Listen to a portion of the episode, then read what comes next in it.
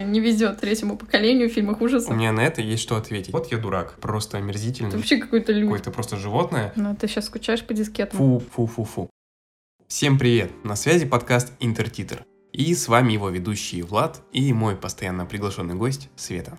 Всем привет. Сегодня мы продолжим разговор о студии А24. А если точнее, то расскажем о фильмах, которые непосредственно продюсировала эта студия. Если вы не слышали первую часть нашего подкаста о студии А24, то ссылочка будет в описании. Пожалуйста, послушайте. Мы вас кратко вводим в курс событий вообще, что, что за А24, почему она стала такой популярной и какие фильмы были первыми, которые она дистрибьюировала. Ну а сегодня, как я уже сказал, мы будем говорить непосредственно о фильмах, которым студия А24 напрямую приложила руку.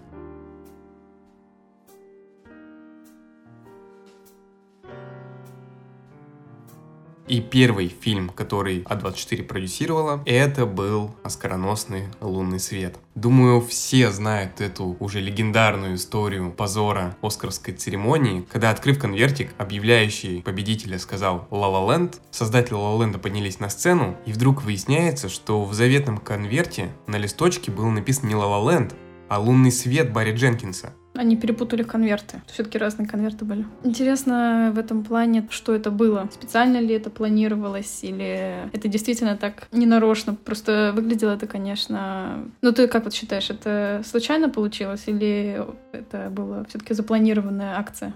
Слушай, мне кажется, что это было случайно. Я хочу, по крайней мере, в это верить, потому что если это было намеренно, как э, многие считают, Теория заговора. да, теория заговора, то это прям, ну, не знаю, ну, это прям совсем дискредитирует организаторов церемонии. Мне кажется, в этом есть тоже какой-то хороший момент в том, что, как бы по идее, все, мне кажется, согласны, что на той церемонии победил все-таки La La Land, и ему как бы вроде бы дали эту награду, но потом уже все-таки отдали фильму, которому, возможно, этот Оскар был нужнее, потому что La La Land, мне кажется, все посмотрят и так, без этой награды, а вот «Лунный свет» вряд ли бы у него получилось вообще хоть как-то себя показать без этого. Я с тобой, конечно же, соглашусь, потому что конкретно я посмотрел «Лунный свет» только из-за этого скандала. Только потому что он вот так нагло обскакал La La. Ну вот потому что часто на самом деле побеждает какой-то фильм, который был, ну вот тебе лично не очевиден, и ты потом, ну так не идешь на него. А из-за вот этого всего шума лунный свет, конечно, привлек огромное внимание. Возможно, без этого внимания к нему бы и относились по-другому. То есть сейчас его огромное количество хейтит из-за такой окраски всего этого. Хотя он, на самом деле, возможно, и не заслужил. О чем вообще фильм? «Лунный свет» рассказывает историю взросления чернокожего мальчика, который живет в одном из самых неблагополучных районов США. И фильм разбит на три части, соответствуя возрастному периоду мальчика. То есть первая часть это его детство, вторая часть это его какие-то школьные годы, подростковость, юношество. И в третьей части главный герой предстает перед нами уже взрослым мужчиной. И одна из самых больших претензий к этому фильму со стороны зрителей, что он намеренно использует какие-то оскаровские тематики. То есть главный герой у нас чернокожий. Со временем он начинает осознавать, что он гей. И как бы в голове многих уже создается такой образ, что фильм специально снят под Оскар, чтобы получить какие-то статуэтки, какие-то награды. Как в свое время было с девушкой из Дании. То есть там было понятно, что фильм, на что он нацелен. То есть, как бы он снят режиссером, который специально снимает фильмы под Оскар. В случае «Лунного света» мне кажется, ситуация маленько иная. Да, когда ты читаешь синопсис на кинопоиске, то вырисовывается именно такая картинка, которую я описал. Но когда ты посмотришь, ты понимаешь, что в целом это не совсем так. Если в случае девушки из Дании там прям очевидно, что фильм был снят для именно для церемонии Оскар, то с лунным светом мне кажется, что это все-таки более-менее искренний фильм. Они хотели, правда, показать вот эту прослойку, что она существует, что она, возможно, очень маленькая, но на нее тоже нужно обратить внимание. И да, возможно, как именно вот если просто э, посмотреть какое-то, прочитать сухое описание фильма, здесь э, могут возникнуть вот эта мысль, которую ты сейчас озвучил. Но если ее посмотреть, и я вот просто повторю, что если бы не было вот такой огласки, ну, этот фильм совсем по-другому бы смотрелся. Это бы, правда, была история про жизнь обычного мальчика. Вот и как она сложилась. Добавляя к твоим словам про искренность, Хочу сказать, что фильм-то снят по мотивам пьесы, а, которая называется «В лунном свете черные мальчики кажутся синими». Интересно то, что и режиссер фильма, и сценарист постановки, сценарист пьесы этой, они жили в этом городе, и их матери были наркоманки, так же, как и у главного героя. То есть они рассказывают историю про то, в чем они жили, про то, что они знают сами об этой жизни. Да, эта картина искренняя, но при этом, мне кажется, проблема фильма в том, что, да, наверное, они все это видели, и они все это прочувствовали сами в какой-то мере, но конкретно в фильме получилось так, что это какое-то нагромождение социальных проблем огромного количества. И наркомания, и гомофобия, и то, что в США очень много проблем с расизмом. То есть казалось бы, что афроамериканцы должны как-то объединиться, а они сами внутри своего общества тоже конфликтуют, и ты не можешь даже защититься среди своих, так скажем. Ну, возможно, они это и хотели показать, что даже обычный человек за даже свою какую-то такую небольшую жизнь, да, там, ну сколько ему в последнем периоде, ему там, ну, 30 с чем-нибудь, я Около думаю. 30 что ты за такое короткое время ты сталкиваешься со всем вот этим рядом проблем. То есть вот проблем в семье, вот какой-то наркомании, вот э, непонимание сверстниками тебя, вот, вот этой бедности, вот невозможности себя как-то проявить, кроме, ну, вот продажи наркотиков или вот чего-то такого, что как, тюрьма почему-то у всех практически, то есть жизнь как-то будет связана с тюрьмой, то есть что невозможно избежать вот этого пути. И мне кажется, они хотели показать вот это, то есть они не старались включить в этот фильм просто типа проблемы ради проблем. Так-то оно так, но выглядит на деле оно маленько вот именно нагромождением, потому что здесь чуть-чуть, здесь чуть-чуть, здесь чуть-чуть, и цельности картины из-за этого вообще не создается. То есть, да, ты понимаешь, для чего нужен этот фильм, но ты не понимаешь, зачем его смотреть. Это неинтересно наблюдать. Я не могу тут с тобой согласиться. Я скорее скажу, что, наверное, этот фильм мог бы получиться лучше, если бы, ну, так как для Барри Дженкинса это первый фильм, Возможно, он просто еще не очень понимал, как воплотить свою идею в жизнь, чтобы она вот не стала таким именно нагромождением идей. Мне хочется верить, что это только из-за нехватки какого-то опыта.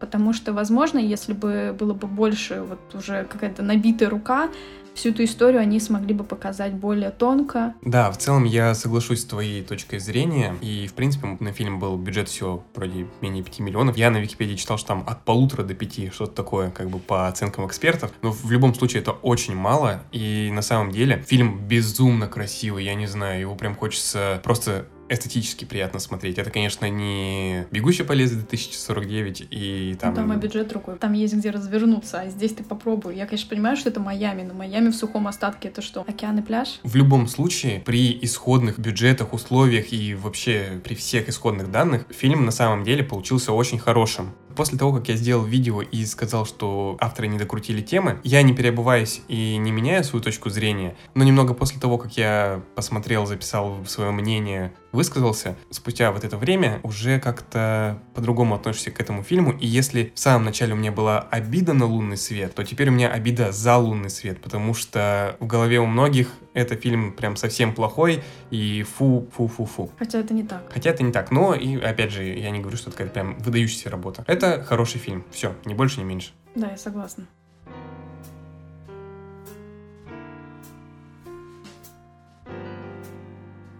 Первый фильм, с которым студия А24 начала свою продюсерскую деятельность, он, конечно же, взлетел.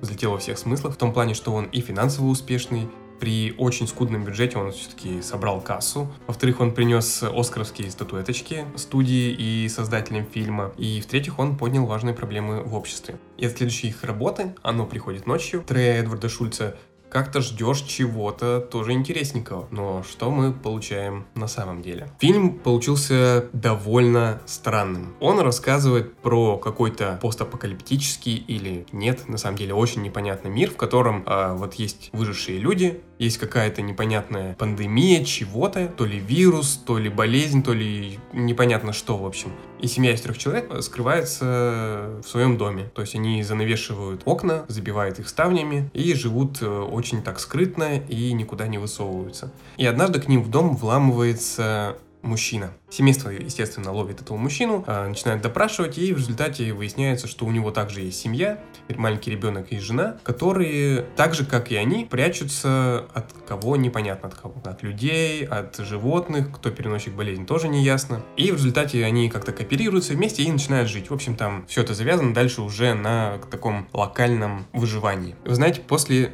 тихого места и, извините, птичьего короба, оно приходит ночью, выглядит прям, ну, совсем как-то абстрактно. В том плане, что в названных фильмах есть какие-то условия игры. То есть мы знаем, что в тихом месте нельзя шуметь, потому что монстры, которые населили землю, хорошо слышат и могут тебя сцапать. В птичьем коробе тоже есть ограничения, то есть люди не могут находиться на улице без повязки на глазах. Но они сходят с ума и пытаются всеми способами себя убить.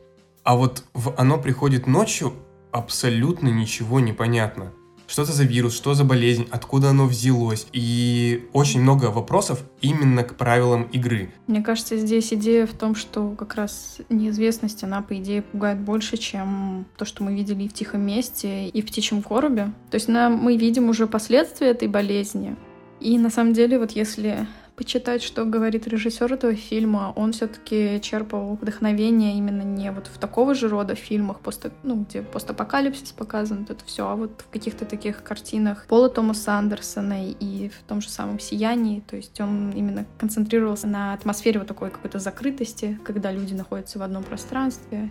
У меня на это есть что ответить, потому что если он все-таки пытался как-то, скажем, исследовать взаимодействие людей в закрытом помещении, в закрытом каком-то пространстве, где они контактируют между собой и как они начинают не доверять друг другу и вот это все, то мы можем вспомнить ту же «Ведьму» Роберта Эггерса, где было точно так же, но при этом, если не вкапываться куда-то в глубину сюжета, там, под сюжет не искать, то перед нами все равно будет цельный фильм, то есть у нас есть сюжет, который, которому нет вопросов. Здесь же, если ты не начинаешь додумывать что-то, то ты видишь фильм, в котором, ну, типа, а что? Что тут происходит? Столько вопросов. Ну, я скажу, что, что и в «Ведьме», что в этом фильме хорошо показан вот этот э, момент недоверия, которые проскальзывают у людей, которые живут вместе. Поэтому здесь я тоже, на самом деле, вот э, когда семья, которая изначально жила в этом доме, пригласила молодую пару с ребенком, то есть уже изначально проскальзывают какие-то моменты недоверия, а потом это просто раскручивается и приводит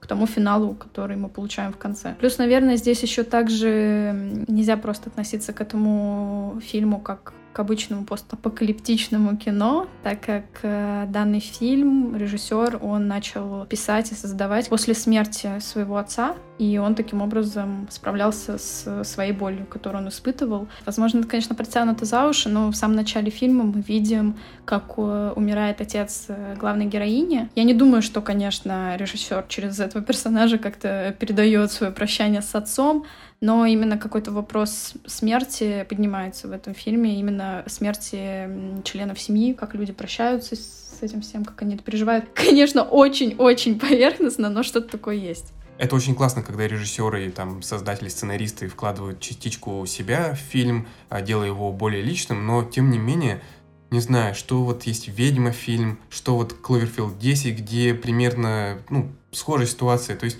не знаю, для меня концепт, он настолько вторичен уже. То есть мы это видели уже тысячу раз и показывать то же самое, причем как бы без каких-то особенностей. То есть что за оно, почему оно приходит ночью, почему вообще такое название. Вроде мысль создателя, она ясна, но при этом как-то все так недокручено.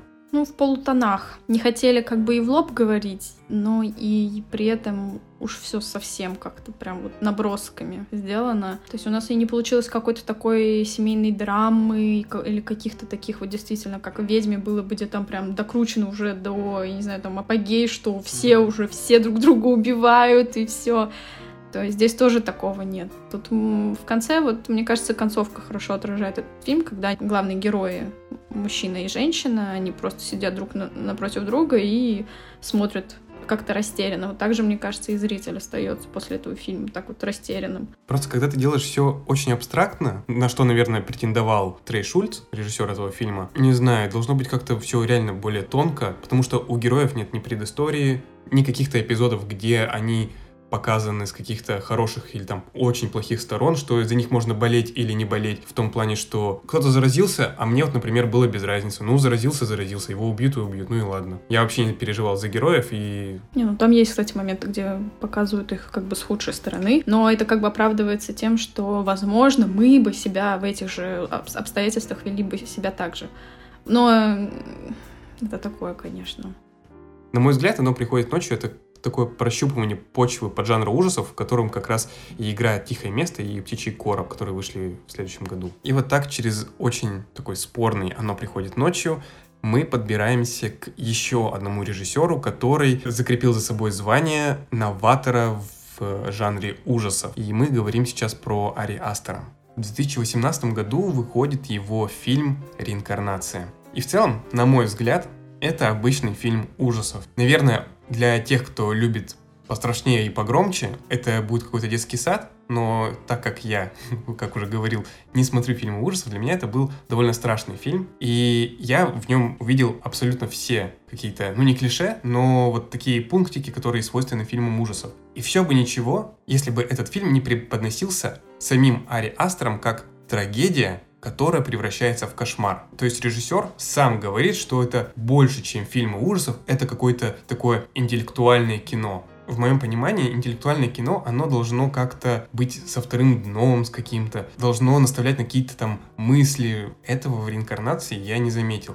Да, в нем есть пара таких моментов, которые говорят про этот фатализм, мол, вы здесь обычные люди, здесь не решаете ничего, за вас уже все предрешено. Но это настолько часто мелькает в фильме, что назвать это тонким ходом, ну, язык не поворачивается. Я хотела сказать про Ариастера и про этот фильм, то, что, мне кажется, он пытался просто сделать свой фильм ужасов, просто чтобы он выглядел не как типичный фильм ужасов. Вроде бы он не такой очевидный представитель жанра, но все равно, по-моему, это классический фильм ужасов. Да, да. Что бы он ни говорил, какая бы это трагедия, которая превратилась в кошмар, любая, любой фильм ужасов — трагедия, которая превращается в кошмар, так-то если разбираться. Но он прям пытался всеми силами уйти от этого клише фильма ужасов и и даже художника-подстановщика он пригласил Грейс Юн, это девушка, которая также до этого была художником-постановщиком в фильмах «Я начало». Ой, это мой один из моих любимых фильмов. Вот, и если честно, вот к ней у меня вообще нет вопросов. Вот что «Я начало» там как бы до, я не знаю, до последней детали продуман весь антураж фильма, что в реинкарнации действительно вот эта атмосфера как бы вроде бы и кукольного домика, вроде бы и настоящего домика, это все сделано просто на высоте, и из-за этого реинкарнация смотрится очень действительно и пугающе, и сильно. На самом деле фабула очень такая классическая фильмов ужасов. Все начинается со смерти бабушки и по совместительству матери главной героини по имени Энни. Забавно то, что в «Оно приходит ночью» фильм начинается со смерти дедушки, со смерти бабушки. Типа вообще как бы не везет третьему поколению в фильмах ужасов. После, после того, как она умирает, начинает происходить всякая чертовщина и причуда. Причем со всеми штампами фильмов ужасов. То есть у нас главная героиня смотрит в темноту, видит силуэт мамы. Включает свет, ничего нет, никого нет. Видимо, показалось. Энни лунатит у нас по ночам. И поджигает этом... детей. И, и, поджигает, и пытается поджечь детей. При этом очевидно, что она невменяема, и в нее, как мы догадываемся, как зритель, вселяется это самое дух этой бабушки. И нам это все еще весь фильм подсказывает какой-то огонек, который блуждает иногда. Ну да, по среди, экрану. гер- среди героев. Вот. А в одном из эпизодов вообще главная героиня взбирается в угол комнаты и сидит там на стенах. То есть это очень пугающе. Ты про этот момент? Да. То есть это очень пугающе, но мне кажется, это есть в каждом фильме ужасов, вот вообще какой ни возьми, где главная героиня такая одержимая, чем-то, какими-то духами, бесами и так далее, она крапкается по стенам, ползает по потолку и тому подобное. Это выглядит страшно, но... Ну, страшно выглядит момент, где именно вот кадр, где она сидит на потолке, это правда страшно, но где она потом, я не знаю, что-то плывет по стене, это вообще какой-то людь была, если честно. И когда это увидела, я вообще не поняла, что, что мы смотрим, ну правда. О том и речь, что фильм имеет все признаки хоррора. Да, конечно, в нем есть какие-то прикольные атрибуты, то есть как бы там и смерти прикольно показаны, и в целом такой антураж интересненький, но, но не знаю то, несмотря на наши не самые воодушевленные отзывы о данном фильме, этот фильм был очень важен для этой студии, так как он показал один из самых лучших стартов. После того, как вышел в прокат, до этого у них самым успешным фильмом была «Ведьма», именно с кассовой точки зрения. Да, фильм не сказал очень высокие и положительные отзывы от э, разных кинокритиков,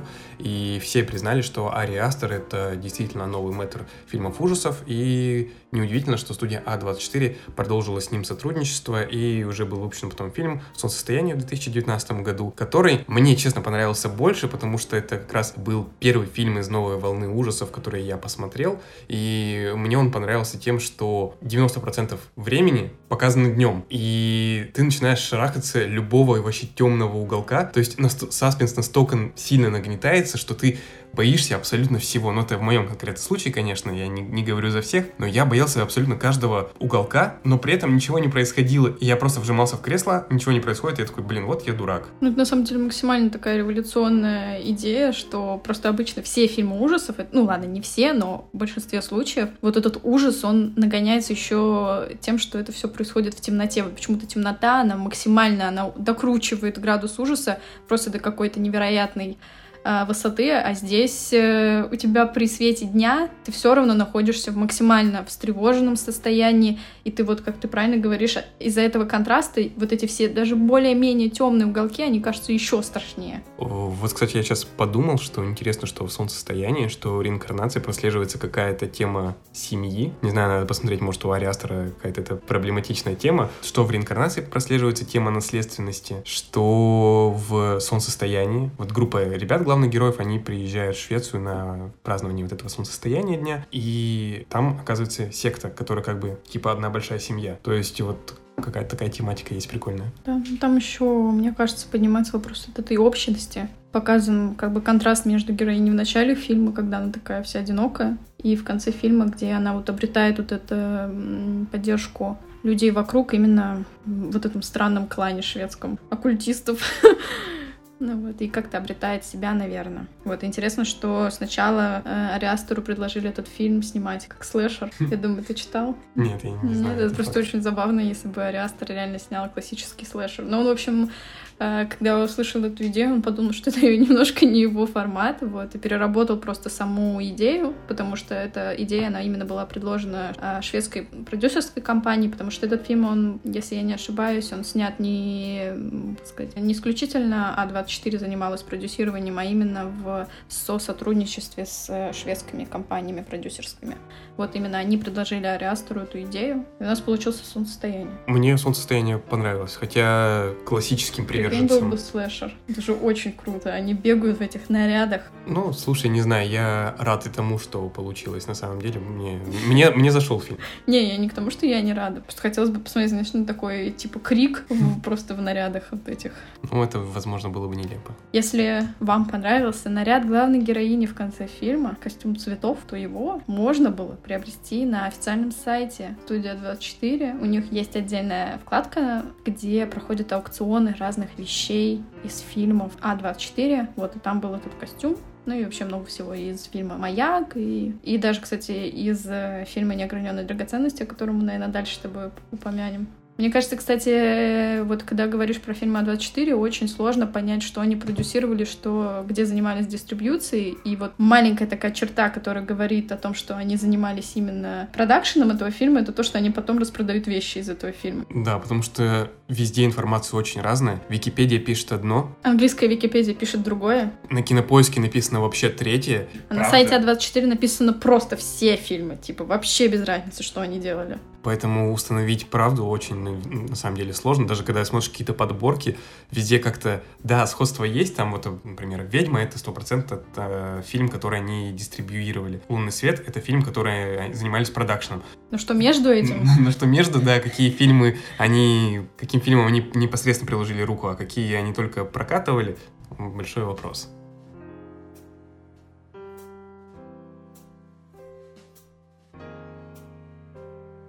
Ну, раз уж ты сказала про наболевшие неограненные драгоценности, то давай все-таки про них поговорим. В 2019 году выходит фильм «Братьев Савди. Неограненные драгоценности». И я видел очень, очень, очень много положительных отзывов про этот фильм. Начиная с того, что это лучшая роль Адама Сэндлера, заканчивая какой же там неожиданный твист, и все в таком духе. Я же, когда смотрел этот фильм, я просто, наверное, каждые минут 15 пробивал себе голову рукой от какой-то глупости и несостоятельности главного персонажа. Меня очень сильно беспокоила нелогичность каких-то действий, незакрытые арки, непонятно к чему вообще показаны эпизоды и все в таком духе. Но, наверное, обо всем по порядку. Главным героем фильма является эксцентричный, неуравновешенный и алчный владелец ювелирной лавки Говард Раннер в исполнении, естественно, Адама Сэндлера, которому из Эфиопии присылают дорогой опал. Благодаря драгоценности Говард э, наконец-то сможет разобраться со своими долгами, которые у него копились в течение фильма, но из-за абсолютно глупых действий, которых я вообще просто не могу пережить, он как будто специально не нацелен на то, чтобы меня раздражать весь фильм. Он, естественно, не добивается того, к чему идет. Надо отметить, что там одной из важных черт этого героя является его азартность. Ты на него смотришь, да, он совершает какие-то абсолютно нелогические поступки, но при этом его не назовешь каким-то глупым человеком. И на самом деле это как раз выглядит очень абсурдным. Ладно, хорошо, я все-таки через какое-то время смирился с его такой вот этой безбашенностью и с тем, что он не обдумывает некоторые свои поступки, почти все, которые могли бы предотвратить различные катастрофы, происходящие в его жизни. Но все равно я не могу сказать, что мне этот фильм понравился. Да, я понимаю, что фильм не должен вызывать обязательно положительные эмоции, но Наверное, даже когда я смотрел «Элитное общество», я так не ругался, потому что понимал, что «Элитное общество» — это такой сильный проходняк, но в случае с неограненными драгоценностями, когда ему все повально ставят высокие оценки и говорят, что это одна из лучших работ вообще года, возвращение Адама Сэндлера, к слову, с этим я согласен, он молодец, хотя я на самом деле думаю, что в истории семьи Майровиц Баумбаха он тоже очень хорош, не знаю, почему все этот фильм пропускают и списывают Адама Сэндлера со счетов. Да, я справедливости ради тоже скажу, что мне он в, семье, в «Семейке Майровиц» сильно больше понравился. Интересный случай с Адамом Сэндлером, то, что когда братья Севди послали ему свой сценарий, он дошел только до его менеджера, и тот его выкинул. Таким образом, возможно, если бы не какая-то череда каких-то, ну, может быть, не случайностей, но каких-то цепи каких-то событий, возможно, Адам Сэндлер и не играл бы в этом фильме, потому что на его роль был утвержден Джона Хилл, вот, но потом Джона Хилл как бы выбыл из проекта, и на его место уже пошла звезда этого фильма, Адам Сэндлер. Вот, это такой интересный момент. И, конечно, вообще и братья Севди очень подружились с Адамом Сэндлером, и а, в этом фильме они пытались также еще показать своего отца, потому что их отец в какое-то время, он работал именно вот в этом алмазном районе, вот, и они пытались как-то с него тоже списать э, вот эти его повадки и добавить их к описанию именно главного героя, ну и вообще, на самом деле, очень колоритно показан этот алмазный район. А, просто надо понимать, что это вообще за район, потому что через э, Нью-Йорк проходит там, до 90% всех алмазов вообще, которые добивают, добываются в мире, а в Америке в самой продается 80%. То есть этот, а, вроде бы, когда смотришь фильмы, он выглядит таким, ну типа, знаешь, нет такого ощущения, что это прям что-то такое эксклюзивное, такое дорогое, такое прямо вип. Это выглядит вот какие-то лавки. Все такое пошлое, такая пошлая ювелирка. Вот, то есть mm-hmm. вот там все так это прям показано. А на самом деле это очень дорогой район. Ну, то есть ты считаешь, что они справились с задачей показать э, натуралистично это место или нет? Ну, я там не была. Ну, вот судя по тому, что ты рассказываешь, как бы это вяжется с образом, который показан в фильме? Конечно, там хорошо показано то, что это такой чисто еврейский район. Это правда так. То есть там практически все, кто работают, это евреи, и это связано с тем, что когда евреи эмигрировали из Европы в Америку, а, им нужно было чем-то заниматься, а так как в большинстве своем они до этого на родине занимались э, ну, ювелирным искусством, то они и здесь продолжали этим заниматься. Поэтому там в этом районе в качестве сленга используется бесконечное какое-то количество именно еврейских выражений. То есть если ты хочешь там сойти со своего, тебе надо их выучить. Вот, то есть с этой точки зрения этот район, он показан как бы хорошо, его главный герой здесь, э, ну, не могу ничего сказать. Мне как бы не очень было приятно на него смотреть, даже с той точки зрения, что они пытались как бы культуру еврейскую через него тоже своего рода показать, то есть и вот эта семейственность, и а, преданность э, традициям, и каким-то, ну, празднование вот этого Песаха, то, что там показывается. Но все равно мне как-то это выглядело именно как-то пошло. Ну и в целом, да, еще раз повторюсь, что главный герой просто омерзительный. Я не знаю. Мы начнем и закончим до этого, да, я... чтобы вы не забыли. Но он отвратительный, он так и... Они, мне кажется, и хотели его показать отвратительным, у них получилось. Я и Адам Сэндлер пытался его сыграть отвратительным. То есть ты к нему вроде бы как-то человечно относишься, но, но не ненавидеть ты его не можешь. То есть вот он именно какой-то мерзкий. Вот, ну и еще интересно то, что братья Севди, они изначально же, ну, когда начинали, у них не было вообще никаких финансов, поэтому они там снимали, я не знаю, вообще чуть ли не на коленке. И после очень успешного фильма «Хорошее время» с Робертом Паттинсоном, главным, mm. в главной роли, дистрибуции которого тоже занималась студия 24, ему же дали тот бюджет, который им позволил снять этот фильм. А, хотя его они на самом деле планировали уже очень давно, но не могли себе позволить, потому что, ну, я представляешь, сколько денег нужно, чтобы снять в Нью-Йорке, в таком районе, и еще пригласить на главную роль, во-первых, Адама Сэндера. Главного еврея Голливуда, наверное. Реально, главного еврея Голливуда пригласить на роль главного еврея фильма. вот.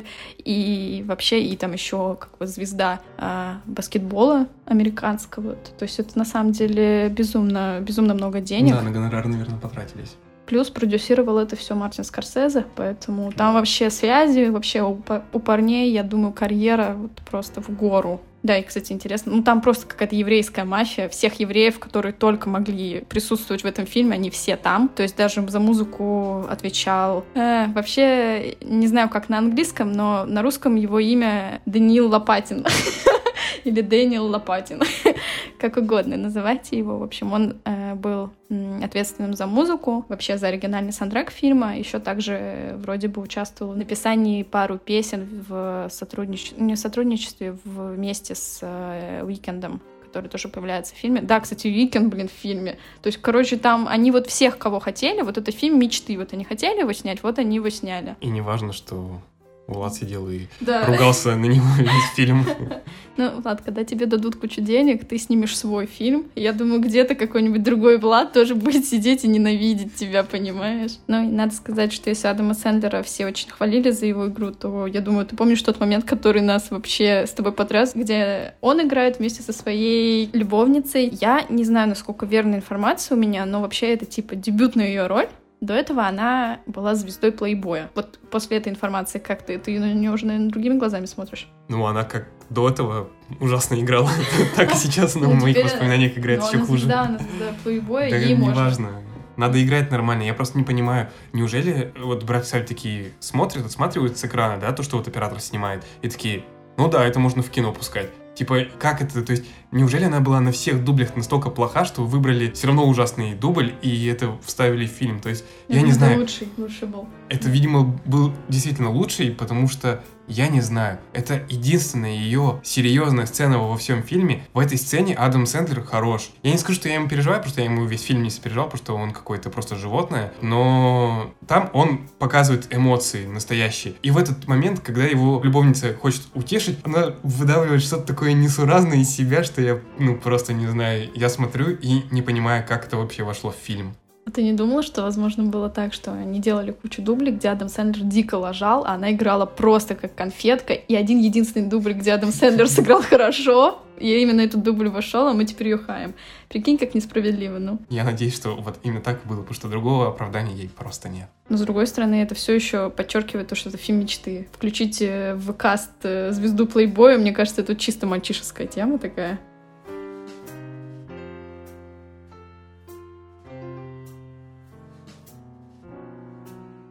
Да, и если Адаму Сэндлеру повезло с актерской ролью в фильме «Братьев Севди. Неограненные драгоценности», то Джона Хилл, который выбыл из проекта в самом начале, его тоже было чем заняться. Он а, сделал свою первую режиссерскую работу в середине 90-х. Я, если честно, не припомню каких-то прям серьезных актерских работ, в том плане, что он везде играет какого-то такого сайт-кик персонажа, какого-то такого комичного и такого немного нелепого. Но он как-то заражает своей такой вот этой безмятежностью какой-то, и на него так приятно смотреть, и я не знаю, я его почему-то так очень сильно люблю, особенно когда я понял, что это по-настоящему клевый артист. Это был момент, когда в «Волке с Уолл-стрита» Мартин Скорсезе, он настолько хотел играть роль в этом фильме, что он согласился работать буквально там за какие-то копейки, чуть ли вообще не бесплатно. И вот я после этого понял, что это, наверное, действительно крутой актер, крутой человек, который может работать за идею и за, и за стремление стать как-то лучше, поработать с классными людьми над проектом.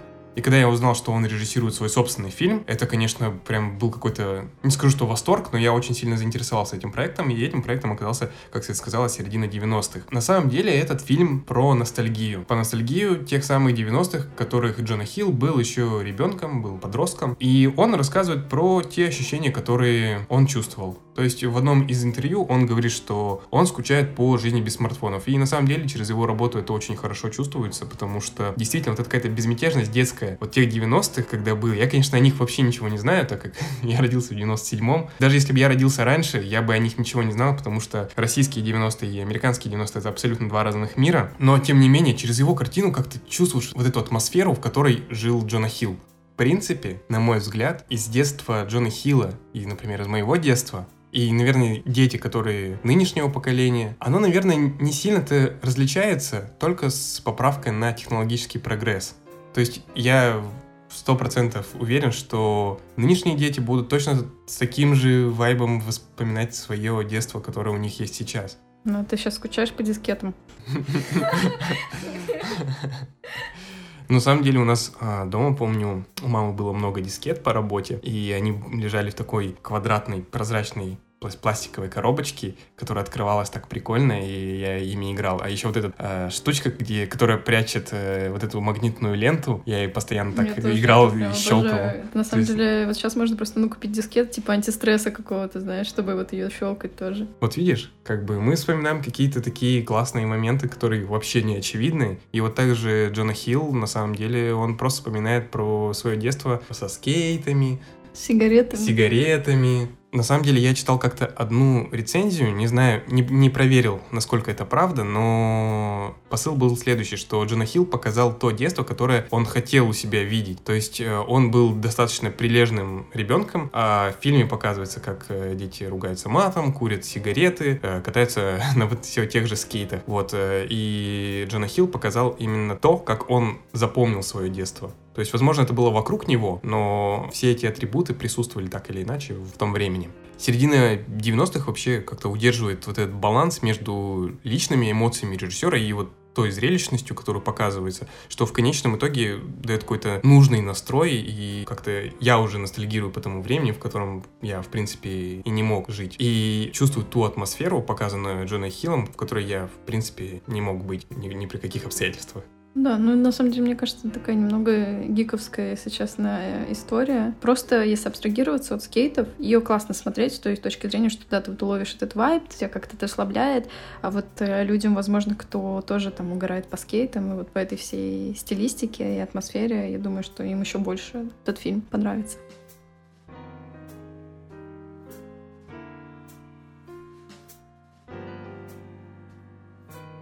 Ты заметил, что, наверное, все фильмы, которые мы сегодня обсудили, кроме фильмов Ари Астера, они все как-то либо связаны с ностальгией по детству, либо какими-то воспоминаниями о родителях. И, ну, то есть это как-то в итоге потом в фильме. Вот именно какое-то независимое кино, оно скорее про то, что ты чувствуешь. Личные истории. Да, личные истории, ты пытаешься их выразить. То, что вот, например, в каком-то большом кино, которое снимается большими компаниями, это, возможно, тоже какие-то, они показывают личные истории каких-то отдельных людей, но это в основном люди, которые сделали столько всего, знаешь, что это прям такие легендарные личности. А здесь вот, что «Лунный свет» тоже это история такого маленького человека. И любая, на самом деле, история, вот, которую мы сегодня обсудили, это история каких-то обычных людей, маленьких таких людей, про которых мы никогда бы и не услышали. И, как я уже говорил в первом нашем подкасте, очень здорово, что студия А24 дает не только возможности снять искреннюю историю, но и дает свободу режиссерам, благодаря чему мы видим, правда, такие работы, как «Лунный свет», как «Середина 90-х», «Реинкарнация». Это дебютные работы режиссеров, которые снимут э, и другие фильмы, которые вложат свои какие-то переживания, чувства, и мы, зрители, от этого только выиграем. Да, мне кажется, что вообще вот создатели студии 24, они, мне кажется, сами, почему они э, продюсируют такие фильмы, потому что, скорее всего, вот сама студия 24 это тоже как мечта была. То есть вот сделать такую компанию, как Миромакс. И то есть вот они воплотили свою мечту, и, возможно, они помогают новым авторам воплотить свою мечту. Надеюсь, что студия 24 однажды исполнит и нашу мечту. Разве что купит нам дискеты.